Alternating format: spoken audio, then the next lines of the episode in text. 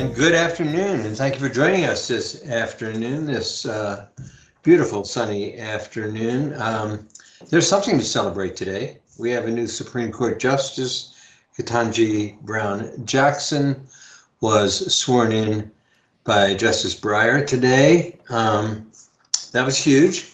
Um, but despite the fact that that's sort of progress, moving us a little bit into the next century, the Supreme Court still decides another case, yet another case that moves us back at least a half a century or longer. It decided that the federal power to curb carbon emissions should be constrained a little bit. The Supreme Court decided that the EPA, the Environmental Protection Agency's authority to regulate greenhouse gas emissions from existing coal and gas fired power plants under the Clean Air Act, which was the Anti Pollution Act passed by the um, uh, Congress under President George Herbert Walker Bush, signed by that Bush, is unconstitutional. So the Biden administration is again throttled and trying to scramble to preserve um, what gains we've made in the arena of climate as climate gets increasingly more dire. Um, it's terrible news. It's difficult to understand, but fortunately, today is the day that we have our science and sustainability correspondent, Brian Adams, and a guest who knows, knows another thing about sustainability or two with him. Hello, Brian. Hello, Buzz. Thanks. And yeah, more discouraging news from the Supreme Court. It just seems to be a never-ending cascade of, of, of depressing decisions being handed down. And I think with this climate change decision, it's gonna it's gonna do what is already happening: throw climate change um, work and decisions to the hands of the states, to the hands of uh, local officials, to the hands of cities and towns. Uh, and a lot of these decisions are going to be made on the local level. The actions are going to be made on the local level when the federal government just cannot seem to get under the constraints of, of, of some of these some of these decisions. Fortunately, today we have as our guest one of those very active local officials um, who, for the last 33 years, has been in the Office of Planning and Sustainability in Northampton. Uh, and we are so pleased to welcome today our guest, uh, Wayne Feiden. Wayne, thank you so much for joining us. Thanks for having me, Brian. So Wayne, for 33 years, you've been involved the last 25 years as Director of Planning and Sustainability. Uh, you are on your first official day of retirement after 33 years. Uh, let me read something that uh, the Northampton Mayor, Gina-Louise Sciarra, uh, said about you. Quote, I cannot overstate the impact Director Feiden has had on Northampton. His expertise and guidance across five mayors and a third of a century place Wayne among the most influential government officials in Northampton history. That is an impressive thing to say about anyone. One, the most, one of the most influential government officials in Northampton history. So again, it's a it's an honor to have you here on your first day. I don't want to say freedom. We'll call it retirement. Uh, let's begin, Wayne, with something that a lot of people, with a question that seems sort of basic, but what is a city planner? What was your role as a Northampton city planner?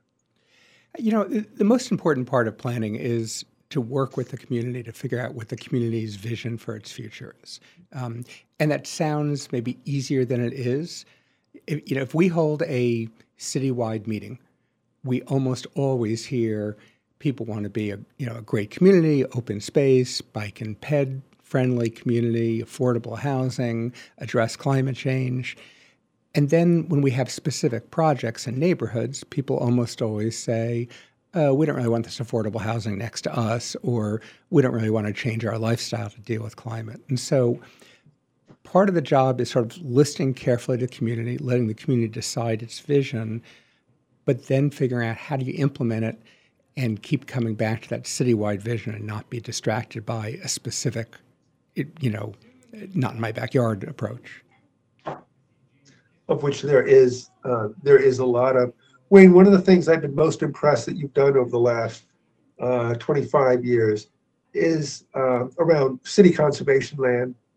Um, the amount of protected land in Northampton has increased sevenfold in your tenure as city planner. Now it's uh, somewhere around 6,000 acres. And that's really impressive. That's what, around a quarter, I think, of all land in Northampton now in the sort of public or semi-public uh, domain.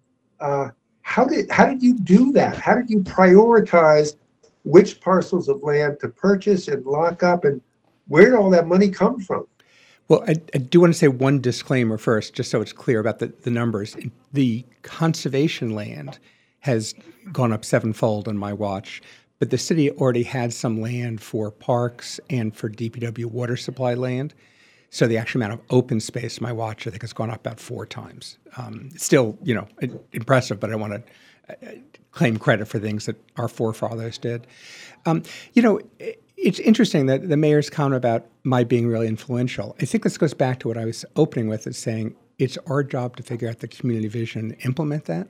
So what makes it a lot easier in Northampton and a lot of communities is this pretty st- strong support for open space. When I first started, it was lukewarm, but over the years, it's been unbelievable, including the people who write checks to us. I mean, you know, these are mostly grant-driven projects, but we have raised, you know, a couple million dollars towards the project, which says, you know, from community donations. So the fact that we have so many people in the community who want open space makes our life a lot easier.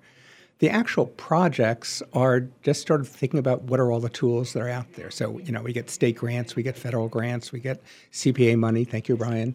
Um, but we've also done limited development projects where we carve, you know, buy some land, carve off a couple building lots for affordable housing. We give away a couple building lots that are market rate that actually helps pay for the land.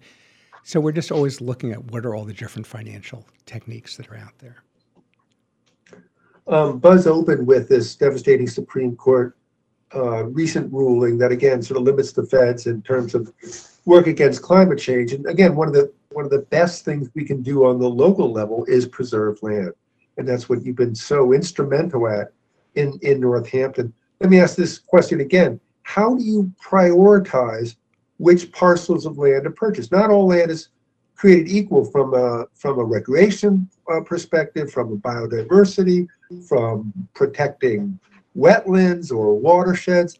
How do you make that judgment of which, with all this land out there, which which parcels to prioritize? So we do an open space and recreation multi-use trail plan every seven years. You know, community engaged, and it helps us identify the priorities. So we've always been interested in the big, large properties where you get you know charismatic species of, of animals there. That those are sort of easy. Um, we've always been interested in almost anything along the water. Like if you want to learn planning 101 and do it really cheaply, take a map of an area, take a crayon, draw the crayon along every body of water, and that's the most important thing to protect. So those are those are pretty easy. We certainly do much more sophisticated work in terms of detailed analysis. But the quick and dirty is anything along the water, anything that connects is important. More recently, with some of the tools, Nature Conservancy has mapped areas of what they call resilient landscapes, places where we need to protect so that plants and animals can migrate north with climate change. And so that's been a higher priority for us. Um, by the same token, you know, getting new homes built within walking distance of downtown is one of the best climate action things we can do because people drive a lot less. They, on the average, down about half as many cars. Um, but we need to focus on those areas as well. So we also think about, you know, protecting land right in the urban core areas so that people have a quality of life and don't feel like they need to move out to suburbia to raise their kids. Um, and then we think about, you know, slivers of land, you know, uh, green belts for bike paths and for people to walk to connect things, and think about animal corridors. So it's you know, there's a there are a lot of sophisticated tools out there, but the basic assessment's pretty simple. If it's you know, if it connects, if it's water, if it's close to people, if it's a big tract of land, that's what we want. I, I, and a lot of a lot of interest in water recreation among not just residents in Northampton, but residents from other communities who don't have access to water, coming in using some of our water resources. Can you talk a little bit about the work that you've done in trying to promote uh, access to the river, to the, to the Connecticut River, to the Mill River, um, to other bodies of water and how to, uh, to get people in to, to really enjoy the water-based recreation that Northampton has a lot of. Yeah, it's definitely a work in progress. I mean, when we do our open space plan, one of the biggest things people identify is the need for more water. And when the state does their assess their equivalent plan, it's called SCORP, it's almost always the top scoring thing is how do you get better access to water. Um, so it's been a focus for a long time. We try to buy anything we can along the Connecticut, the Mill River, Parsons Brook, you know, all the smaller streams. Um, and then, as you said, Brian, it's not just protecting the land, it's thinking about how do you get access to the land. So, we did a big project with a lot of partners involved to create a Connecticut River Greenway a few years ago. And it was sort of it was odd that the Mill River was very connected to people's lives in Northampton, but the Connecticut River, even though it's a bigger river, not so much. And so um, we were trying to buy land. We put a, a boat dock there and a boat ramp there. Um, so we've been successful getting the land. We've been successful getting the access to the land. We still are grappling with areas of the city that are overloved, where people come to an area and there's so much use and so much, frankly, trash that we get neighbors who get concerned about it and then we get pushback the next time we try to buy land. So we're still trying to work that out. We, have a state grant to provide better access to the Connecticut River. And part of what we're trying to do is create you know, a carrot approach. We're trying to create a place that's safer for people to go and maybe less impacts in the neighborhoods, which have negative impacts from people swimming right next to homes. It, it's Dan. Can I just ask you a qu- quick question about the tension you, you might experience with the business interests who, who might want to uh, develop nearby and do that. How does that get resolved? Is that the mayor's responsibility, uh, how, or do you work with them and, and, try to find a solution? Yeah, we work with them. It's, it's a really good question because if you asked me that 33 years ago, I would yep. say it was a huge tension. The realtors said we're competing with developers for land, and the developers are worried. I would say far more often developers pitch land to us. They say they can't make this project work. Can we buy that land from them? Um, if you look at the real estate ads, almost always people brag and say, oh, my land's next to conservation land, that adds value. And the developers have now seen that. Um, mm. So the developers want to work in partnership. I mean, there's always some tension. You know, mm-hmm, mm-hmm. developers sometimes want to buy, take a tract of land, and they want to develop what's easy to develop and give us this is a technical term, but the crappy land. Um, and we approach it from the different direction of we want to protect the high ecological value land, and the developer mm. should work around what's left. Mm. So there's certainly some tension, but not as much as you think. I think mm. most people now get that open space adds a lot of value to the property. And that's been a change since when you me first began. It's only been a change. I mean, you know, I, I was involved with the state hospital redevelopment from the beginning. And I think one of my proudest moments is when the Chamber of Commerce and the business interests said that land opposite the jail that the state originally planned for economic development. We shouldn't do that. We should develop it as spectacular views. It's important as open space. And the Conservation Commission said the 120 acre core campus, we should develop that as dense as we can. We shouldn't protect this open space. That's where development should occur. Mm. Um, so again, there are individual battles certainly, sure. but I, uh, by and large, there's a lot of consensus about that. Okay. We're talking with Wayne Feiden. Wayne has retired after a 33 year stint as uh, in the Office of Planning and Sustainability, Northampton, 25 years as the director, announced his official retirement, not announced, but took his last day of work yesterday and is now officially retired. When we come back, we'll talk more. Uh, stick with us and we'll be right back.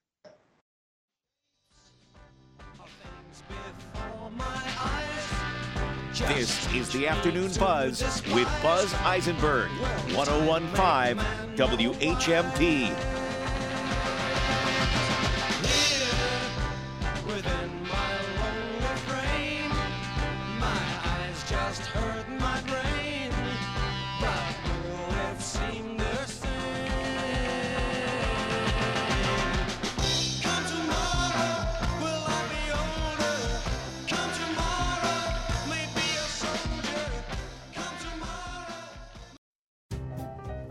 Know what's happening this Friday at 9 a.m.? Is this week's Shop Friday Jackalope? Correct! They go on sale this Friday at 9 a.m. Full value gift certificates, and you save 30%. Enjoy fine dining in downtown Springfield.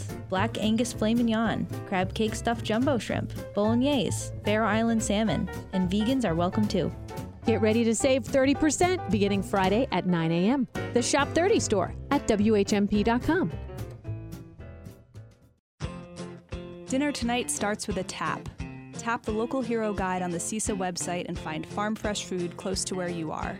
There are so many farms and farm stands just minutes away. Look for the bright yellow Local Hero label in stores and restaurants. Local Hero Food, the beauty and the bounty of our fertile River Valley farmlands on your dinner table tonight.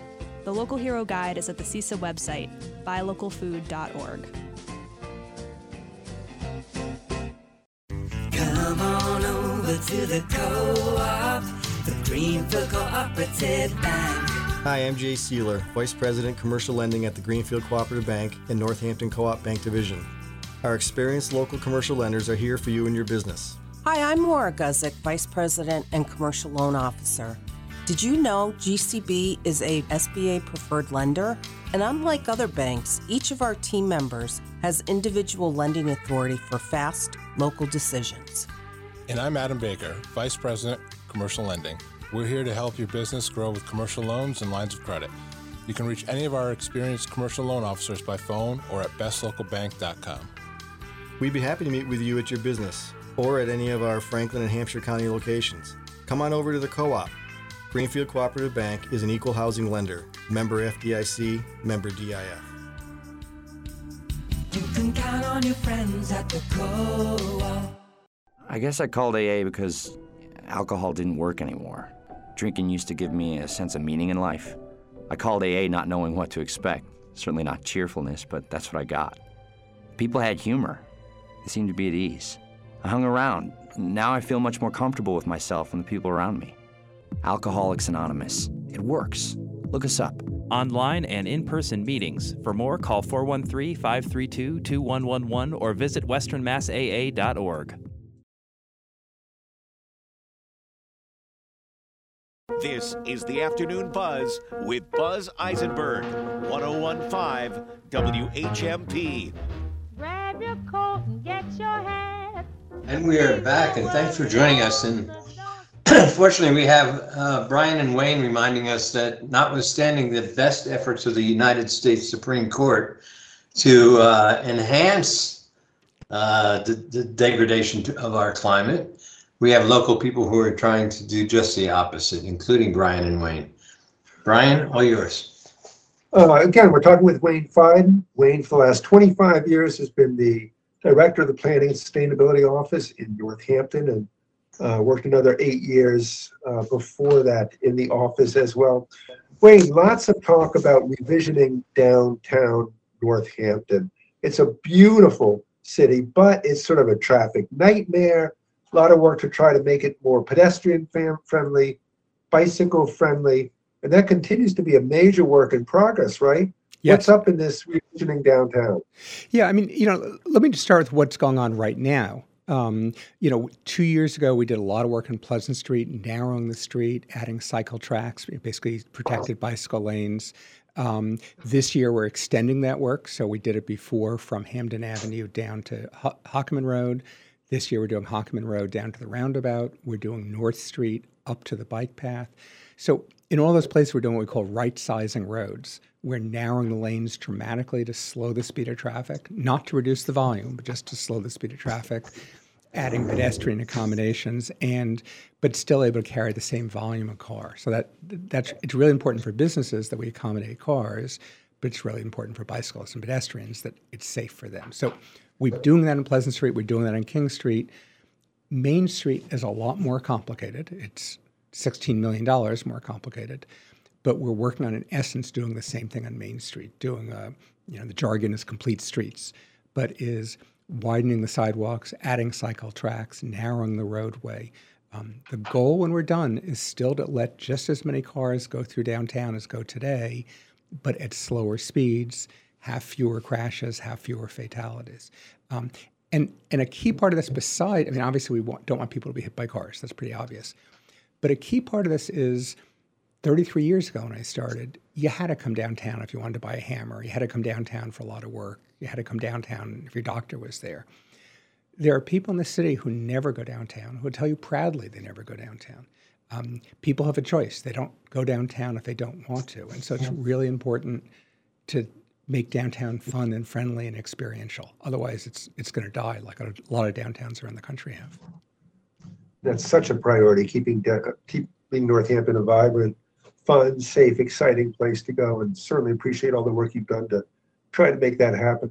Let's get back to this uh, zoning issue of clustering houses a little closer together, so we save some of that open space on the outskirts, get people within walking distance of, of town. It certainly makes sense from an environmental perspective, but it's gotten some neighborhood residents pretty upset. Can you talk about that? Yeah, I mean, let me start by the motivation first for this. So, first, as you said, protecting land. You know, the, the average person downtown disturbs, or, you know, within a mile downtown, disturbs far fewer trees, has far less impervious surface, owns a third as many cars as people who live in outlying areas. So, from an environmental standpoint, it's really important. Second, the market's taking us to the other direction. For all the work we're doing getting new housing in and near downtown, um, the population hasn't changed because family size is plummeting so much in the United States. So the average family size now is less than it was at the end of World War II. The average house size is twice what it was at the end of World War II. So that means that you know people who used to live in a two-family, that same two-family might, with you know ten people living in it, literally might have two people living in the house. Um, and so we're just we're even, even as we get new units, we're losing people. Um, and so even at our most optimistic, we're not necessarily going to get more population. We're going to stop the loss of population. Um, and then, you know, the, so then the third motivation maybe behind all this is from a business standpoint. Once people get in their car, you know, half a mile to dinner, five miles to dinner doesn't really matter in the car. But if you're walking, you're more likely to support a downtown and not a King Street or a Route 9. Um, so, from a climate standpoint, from an environmental standpoint, from a, a economic vibrancy standpoint, and from a quality of, of neighborhood standpoint, it's important. Um, if you wander around the neighborhoods, our you know you, go to some communities where uh, parts of Easthampton, where a lot of factory housing was built, um, you see places that are all built at the same time. But for the most part, that's not true in Northampton. Our neighborhoods have always evolved, and the things that you know people move in, they love the neighborhood exactly the way it was the day they moved in, and then the next day they don't want anybody else to do anything. So, you know, the rate of evolution is not really changing the neighborhoods. So we've always had new homes be built. Um, so we're really just trying to allow that. Um, and then I guess sort of related to all that, we know the cost of housing is becoming astronomical. And we want to accommodate, you know, the lowest income households, the middle income households, the highest income households, and not displace them. And, and zoning that prohibits housing never lowers the price of housing. So, you know, how do we provide enough housing to serve some of those needs? Um, so, I think from our standpoint, the key is not trying to prevent housing; it's trying to be really careful about neighborhood quality. So, we're doing a uh, an, a, a new element for our comprehensive plans about historic preservation. And that's not about protecting every neighborhood and preventing homes, but it's about saying, what are the historical buildings? What are the mechanisms to protect that? Should we have more historic districts? Should we have more landmark ordinances. So how do we protect the important things? Um, and then thinking about the design quality. Not you know there, there's certainly examples of new homes that have blank walls that are 35 feet high and shade the neighbors, and that's horrible. So we've been changing the zoning over the years to require windows and doors and articulation and limit the number of cars in the front pri- front of the property. Um, and so how do we do all those kinds of things? Um, and then, of course, the walk biking, the Valley Bike Share. Part of that is is some of people's biggest complaints about development is the number of cars that it generates. And so, if we can shift, you know, 10% of trips to walking and biking, that makes a huge difference for congestion. That would make a huge difference. Uh, so, Wayne, we only have less than one minute. What is the one piece of advice you want to leave your successor? Oh, I think it's work at, at different scales, both time scales and geographic scales. Again, you know, work closely with the community for what its long-term vision is, but then thinking about what does that really mean. You know, let's not say we care about climate and then do all the things that hurt climate. Let's not say we care about affordable housing and ignore it. So it's sort of listening, but how to make sure we're, we're listening in a way that's action oriented. We've been talking with Wayne Feiden, who, after a 33 year career in the Office of Planning and Sustainability Northampton is retiring as of yesterday. Wayne, big shoes to fill. Um, I can't imagine someone coming who uh, is going to, you know, jump into those into those shoes of yours. Thank you so much for your decades of service to the town, not just this town, but to other towns as well, to the environment, to the to the people. Again, not just in Northampton, but but but everywhere. But appreciate all of the work that you've done, uh, and uh, wish you the best in a wonderful, well-deserved retirement. Thank you so Here, much, here. Brian. Here, here. Thank you, Wayne. Thanks, Thank Buzz. you, Brian. Um, we're going to take a break, and when we come back, we're going to have Bruce Nimzik with his Take Five segment and Claire Daly. She's always a hit. We'll be right back after these messages.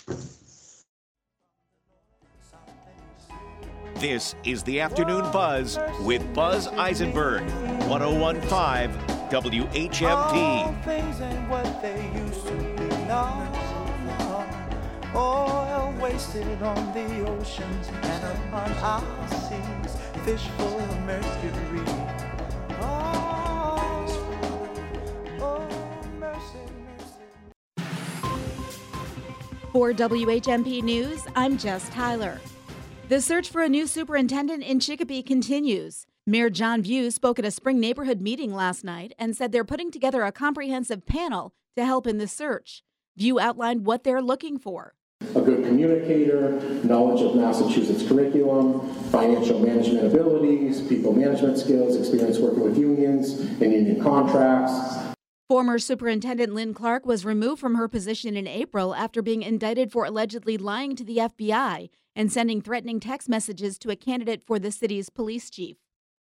Ludlow police are investigating after two men were charged in a marijuana grow operation Tuesday. 94 marijuana plants and multiple grow rooms with fans, heaters, and fertilizer were seized from a building located in an industrial area off Laterno Lane in Ludlow. Peter Capice and San Miguel Baez Infante of Connecticut are scheduled to be arraigned at Palmer District Court.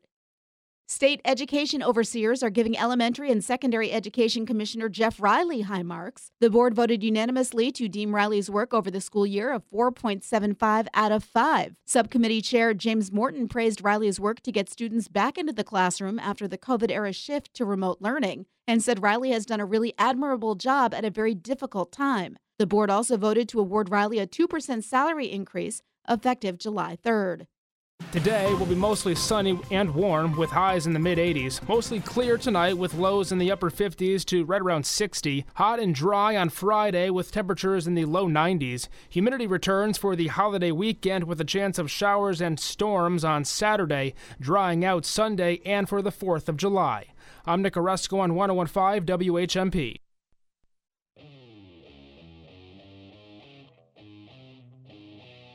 On our next show, some of our favorite segments the Fish Wrap and Your State U with the MTA's Max Page and Salman Hameed's Universe with Hampshire College professor and astronomer Salman Hameed, plus Heartbeat with Donna Bell Cassis. All this beginning Friday at 9 o'clock. Bill Newman, weekdays at 9 and again at 5. WHMP, news, information, and the arts. Need a ride to the doctor? Tech support? Pictures hung? Looking to connect with others in the community? At Northampton Neighbors, our goal is to help seniors live independent, fulfilling lives by providing connection and support along the way. We are free of charge and offer a range of social and volunteer opportunities, as well as services for members 55 and older in Northampton, Florence, and Leeds. Membership in Northampton Neighbors is about more than aging in place. It's about engaging in place, this place, the city of Northampton. We welcome one and all to join, volunteer, or donate to Northampton Neighbors. Together, we can create the community we all want to live in, now and in the future. Find us at northamptonneighbors.org or by calling 413 341 0160. Thank you. Pets and people, they belong together. They help us feel calm and loved with every tail wag, kiss, and snuggle.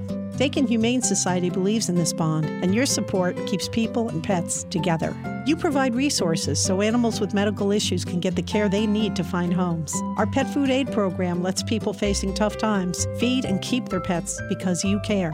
Dakin's many programs and services help companion animals and the people who love them. To make a gift, visit dakinhumane.org. This is the Afternoon Buzz with Buzz Eisenberg, 1015 WHMP. And this is always an exciting part of the week because we're here in a Take Five segment with Bruce Nimzik and uh, incredible musician, uh, incredible teacher, uh, incredible jazz um, institutionalist, Claire Daly. Hey, Well, Bruce. Hey, Buzz. That's great of you to say. That's what I was going to say about Claire. She was at the Drake the other night, and I think it's one of her first performances back on the road. And I guess she's got two solid weeks performing, and it was a lot of fun as usual. I've seen Claire five or six times with the uh, Green Street Trio, and she's always a blast, and she's a riot. So, Claire, welcome to uh, WHMP, and how you doing? I know you uh, had a class this morning at the Litchfield Jazz uh, summer camp. So how you doing? Well, almost. T- Oh. Today, I was actually at this jazz camp in Syracuse, New Oh, York. I thought you were in Litchfield. And yeah, so I, I drove over to Syracuse yesterday after the gig the night before, and um, got up and taught uh, with the teachers there a couple of their uh, combos, and then tonight is the performance. So I'm going to sit in with the kids tonight. Now, when you say kids, And- how how old are we talking? Uh, Well, the youngest is probably 12 or so. really? Wow.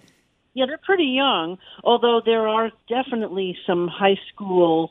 You know, they're they're the the most advanced group. There are three groups that I've played with today, and um, y- you know, it's it's pretty much covers middle school and high school age. I think. So that goes back to when you were. I read that you, when you were twelve, you started playing the uh, saxophone and flute, That's exactly. and you were in the usual high school uh, orchestra pit stuff that high school kids do, and then all of a sudden you find yourself at Berklee and you're a, a jazz musician. What was that transition like? What, what happened? Well, you know, that's a good question, but the transition was a little different because I went to an all-girl Catholic high school, and there was hmm. there was no jazz program happening there. There was not even a, really a music program. So when I first heard jazz, I was 12, and God bless my father, man. He was a supportive parent because he saw how excited I was about the music. And he helped me like get into community things and hmm. Uh take lessons. You know, he he really like full on supported my interest. And um so by the time I went to Berklee, I was I was not a savvy jazz player by any means, but um I'd been to hear all you know all the greats. He he would always come home with tickets Oh, to super. concerts. Can Yeah, you harken very- back? Can you harken back to who you heard first? Because I always go back to hearing "Take Five for the first time and just going, "Oh my God, what was that?" So, who were some of your original uh, Well, I? I've told the story many times, but the first band that just blew my head open was the Buddy Rich Band when I was twelve. yeah, okay. That was, that was really, and it was first a, a festival. It was a, a jazz festival at the Westchester County Center, and um, all these older big big bands were playing, and all these players, and I, I was loving the music, but I didn't understand it, and I didn't know what was happening, but I loved the way it sounded and the way it felt. And when the Buddy Rich Band came on last, like Gene Krupa played with groups, Oh, and wow. Al Klink was there. I mean, it was like really old timers. And then the Buddy Rich Band came on, and they played Norwegian Wood, which was a Beatles song that I knew, and I, I just, I, I stood on my chair and screamed. Actually, That's great. so that was that was definitely the epiphany moment. Now, And I dragged my father around for autographs after, and the bus was there. The Buddy Rich bus was there, and I said I would do anything to be on that bus. Like I, I wanted the lifestyle immediately. you knew that at I 12 years old? I really did. Wow. No, I really mean it was an epiphany. It was like I was struck. It was like, okay, this is what my life is about. Now, I know the other night we were talking about, you mentioned uh, seeing Rahsaan Roland Kirk at the uh, jazz workshop in Boston. And when I was in school, I saw him also at the workshop, but I think we discussed that it was two different two different years where you saw him when he was uh, closer to the end of his life. Um, and you said he was quite an impact. That's uh, a big change from the Buddy Rich playing Norwegian Oh, Wood. Uh, absolutely. well, but that's the difference between high school, or not even, you know, a Mhm, 12 sure. year old and a college student. Because I was in college, I was at Berklee when I saw Rahsaan. It was my first year at Berklee. So, um, you know, there'd been a lot of, of course, you know, you go through your phases in life, and it's the a lot of times I see with kids, you know, it's it's the stuff that's kind of thrilling that grabs them, you know, that that brings them in like that, and as it was with me, you know, an exciting big band. Although I'd been hearing quintets and stuff all night, but um, then then later on, I found Rahsaan, who just exploded my head. uh, when he shows up with Yeah. you know seven you know seven instruments hanging off his neck and a a nose whistle, and he's playing all these different. Uh, huh, God, it's amazing. Anyways, Simultaneously. I- Simul- yeah, three at three at once. Yeah. Yeah, and he had a radio on his vest one time, and he just put the radio on in the middle of the solo. Not a, not a ba- not a ballad guy, not a ballad guy per se. No. Oh, but he did great ballads. He did everything. I'm Yeah, I'm a devoted Rahsaan fan. So Now, You know, I, if I may, I Sure. this is Buzz. I too am a Rahsaan fan, but my very first LP that I bought, I saved up money and bought my father for Father's Day the drum battle between Gene Krupa and Buddy Rich. Really? I listened to every lick. I had a little drum pad and I I tried to emulate and, and now to this day when I listen Sing Sing Sing is still I can I love Rahsaan Roland Kirk, but Sing Sing Sing it still sends me. Listening to Krupa sends me. And you know what? At that concert at the county center that I heard, that first concert, Gene Krupa was there also. Because Buddy Mm. Rich and Gene Krupa were good friends. They'd had a school together, I think, at some point, or you know, a place where they taught lessons together.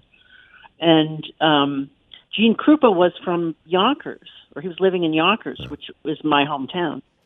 And so my father said afterwards to Gene Krupa, "Hey, she she's really loving this music. Uh, you know, would you recommend a teacher?" And he recommended a guy in Yonkers for me to take lessons with. No, ki- no kidding. Uh, Yeah. So now you're now you're a kid. You're playing the. I would imagine one of the smaller saxophones. Why the baritone? Just carrying that damn thing around's got to be an extra. I'm not kidding. It's a monster. Yeah. Well, I started on alto, and I worked my way down. It. Um, I worked my way down to the baritone, and the thing about um, playing baritone is you don't pick it; it picks you. And I was already playing soprano, alto, and tenor in rock bands and various gigs when I moved back to New York in 1980, and I I I went to see if somebody was selling a baritone, and I went to try it, and I blew a note on the baritone, and I think that that was the second big epiphany of my life. I, it was immediately, uh, you know, oh my Gary- God, this is where I live. Gary Smulyan said the same thing about the baritone that it was, you know, he was a player and then all of a sudden he ran into one of those one days. But the actual the instrument is actually taller than Gary, so that's uh, always been fun when he plays. Well, you know, Gary is uh, Gary is a big man on the baritone. oh, he's the on best. baritone. Yeah, he's he's great. Yeah. Now the other night you and um, it did start on alto. I've heard him. I actually heard a, a, a tape of him on alto. Now, the other night, you said something at, at the Drake, which uh, so many of the musicians that play on the Tuesday night uh, with the uh, the workshop with the, the Green Street Trio, you said the same thing that Jay Hoggard, Ken Peplowski, Benny Sharoni all said. You said, here it is, it's a Tuesday night. If you were in Mm-hmm. New York, there'd be a few people listening, and most of them would be talking. But here we Mm-hmm. Mhm. are in Amherst now, and everybody's there, attentive, paying attention to the music, and the place was uh, pretty crowded. It was a it was a pretty good turnout for a, a tu- for a Tuesday night. Yeah. Well, knowing that group, I mean, P- Paul, uh, and again, I, I, I thought it was longer, but it's been 12 years that he's been doing this, Yeah. keeping a steady gig, and his crowd follows him around, which is ideal. I It- mean, it's it's it's as good as it gets, really. As I was telling you this morning, I've probably been there more times than Paul because he takes a day off now and again, and I hadn't. I, I just I just absolutely love it, and it's too you know it's too bad that um, you do, we don't get even a bigger crowd than we do. People that haven't seen you should come and see you because you're a hoot and you're a lot of fun and a great player. The Drake's really turning into a really nice venue, and of course the Green Street Trio is as good a trio as you're going to see uh, these days. top shelf, absolutely top shelf. And I agree that venue is that room is wonderful. Although I've loved every venue that that Paul's taken it to. Paul Arslanian is the pianist and Even the bowling alley. the bowling alley. I loved the bowling alley. It was amazing. It didn't sound like a bowling alley. You couldn't hear the bowlers. Like the, it had good glass. Like you you could see them, but you couldn't hear them. And um, I just loved it. I've Listen. been coming up for years doing this. We uh, we're we're gonna have to take a break uh, for a few minutes, and when we come back, Claire, we're watching, among other, uh, I guess the word is disgusting. I can't think of a better word. Uh, recent uh, actions is the Supreme Court cutting back on women's rights to have control over their own body. When we come back, I'd really like to ask you what it's like to be a, a woman jazz player with a horn in your hand, and uh, whether or not that's still an impediment uh, for you and your success. We'll be back right after these messages with Claire Daly and Bruce Nimzik on Take Five. Stay with us. This is the Afternoon Buzz with Buzz Eisenberg, 1015 WHMP. When it's happening here in the Valley, we're talking about it. modest, very minimal increase in the police budget, largely uh, due to just regular contractual um, obligations. Holyoke is nothing like Northampton and Greenfield. The quality of life uh, issues or demographics very, very different. So I can never compare our police departments. The challenges we have going on in our city are very, very different. 1015 1400 and 1240. We are the Valley. We are WHMP. Right in your town, maybe even in your neighborhood, an immigrant is building a new life, trying to find their way, all while learning a new language. The International Language Institute offers free English classes for immigrants and refugees, for true beginners and others, like students in our Bridge to College and Careers program. One of the nation's top language schools is right here, with free English classes for immigrants and refugees. The International Language Institute in downtown Northampton. When you shop at River Valley Co-op, you get the best local and organic produce, a butcher shop, wine and cheese shop, fresh seafood, and hundreds of bulk herbs, spices, and more. When you shop at River Valley Co-op, you create hundreds of union jobs and generate over $7 million in purchases from local farms and businesses. River Valley Co-op is your food hub, bringing you the best from around the valley and world while supporting your neighbors and local farmers. Shop River Valley Co-op in Northampton and Easthampton today. rivervalley.coop. At Pioneer Valley Habitat for Humanity, we believe in a hand up, not a handout. Habitat's mission to provide home ownership opportunities to low income families is unique as it requires partner families to work alongside the many volunteers that are reaching out to help them. Each Habitat partner family provides at least 250 hours of sweat equity or physical labor toward the construction of their own home, other Habitat family homes, and special projects. We believe this shoulder to shoulder joint effort results not only in a better finished house, but that this shared work experience makes for a better community. If you believe everyone should have a decent place to live, that home ownership brings strength and stability to families, and that everyone deserves the opportunity for a better future, we could use your support. We're Pioneer Valley Habitat for Humanity. We build homes, hope, and community in both Franklin and Hampshire counties. Learn more today. Please visit us at pvhabitat.org. This is the Afternoon Buzz with Buzz Eisenberg, 1015 WHMP. And it's Bruce Nimzik with his guest today, Claire Daly, on his Take Five segment. I asked before we took a break. Um, there aren't all that many uh, sax players who are female uh, at the professional level, and so I wanted to know, Claire, what your experience is as a woman who blows a horn. Uh, what's that like for you? Thanks. Yeah, that is um, well, that's interesting. Um, I often say that I don't ever think about the fact that I'm a woman playing saxophone because I've just literally done it my whole life. It was never, um, it, it, wasn't uh, an act of any rebellion or anything like that. You know, like it's really just something that's been pure in my life. And what I discovered in my journey is that, um, you know, that sexism is in the fiber of society and that I live with it and I deal with it. And I generally can tell, I, you know, I, I can tell when I'm in the presence of it. and I basically just keep moving. You know, I, I'm, I'm, if, if I, if I'm, if I'm, I, you know, if there are times in my life when I was very angry about it and I just decided, um, that the best thing I could do is just keep playing. And if something is going wrong or I can feel some strange thing happening, you know, as a result of that, then I should do it. Now, now, and I said this before I left, I told one friend, I want to get out on the road and do as many gigs as I can while women can are still allowed to be in public here in the United States because we seem to be taking some strange turns here. There might And- there may be a burqa in your future. I know it's going to be hard to do the gigs in the burqa, Yeah. but uh, but I'll try. Did you ever feel um, the sexism with uh, guys on the bandstand when you showed up and uh, you know once or was it once you they found that yes you could play it was you know fine or was there ever a time Most often, that's what happens. Yeah. Most often, um, people uh, drop it.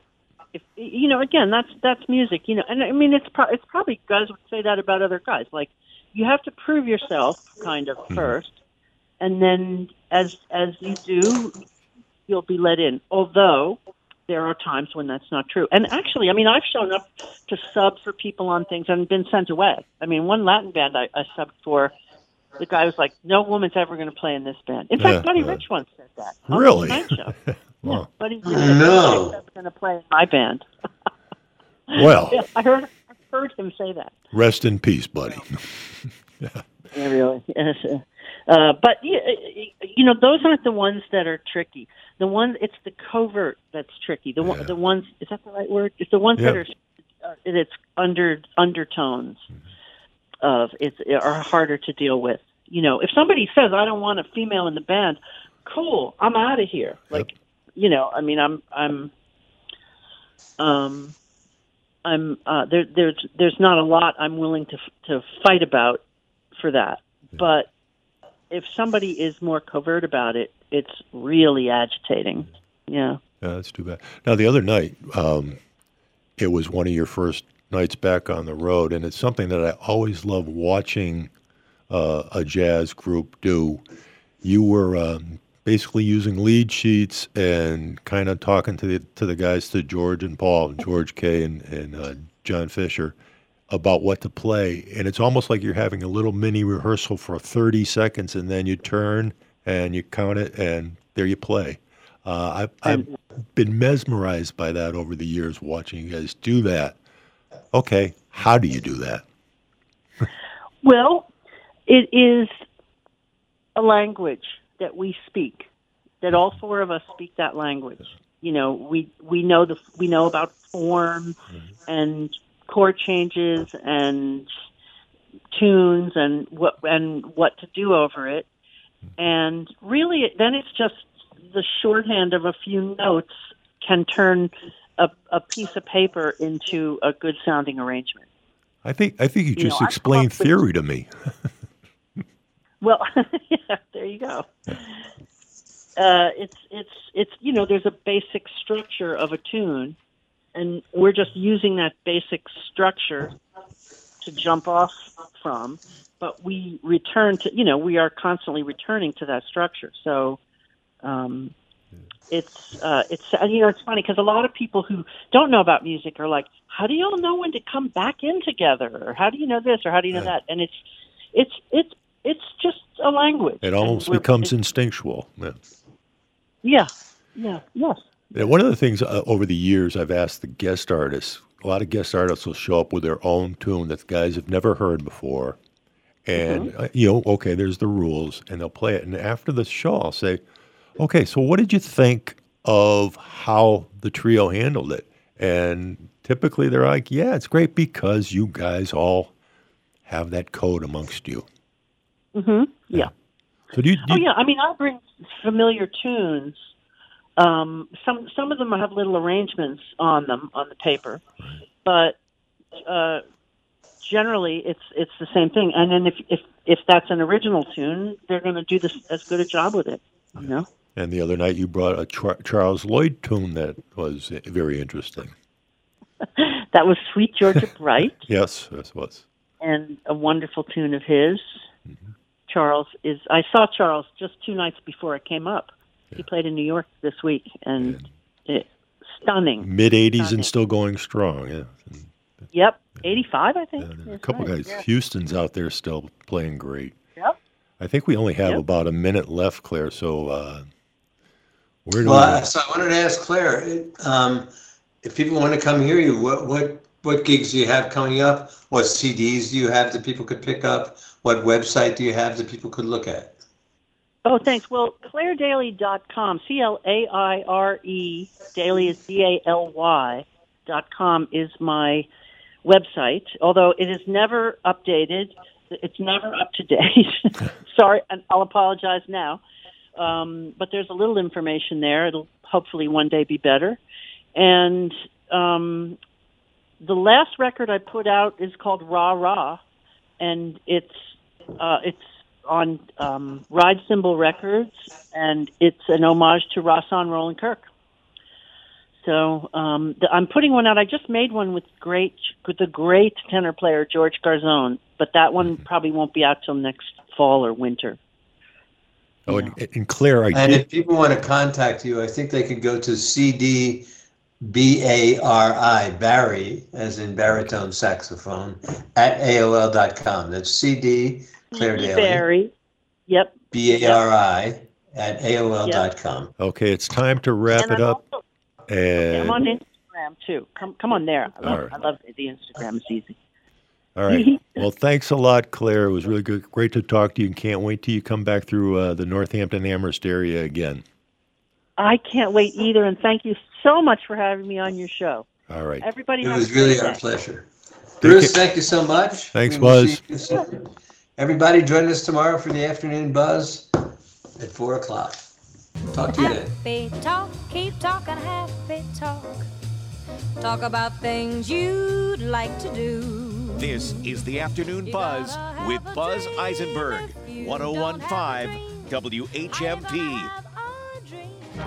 The Western Mass Business Show with local dynamo Tara Brewster, Saturdays at 11 and Sundays at 2, only on WHMP. Brought to you by Greenfield Savings Bank with offices all throughout Hampshire and Franklin counties. GreenfieldSavings.com. The Western Mass Business Show with Tara Brewster, WHMP.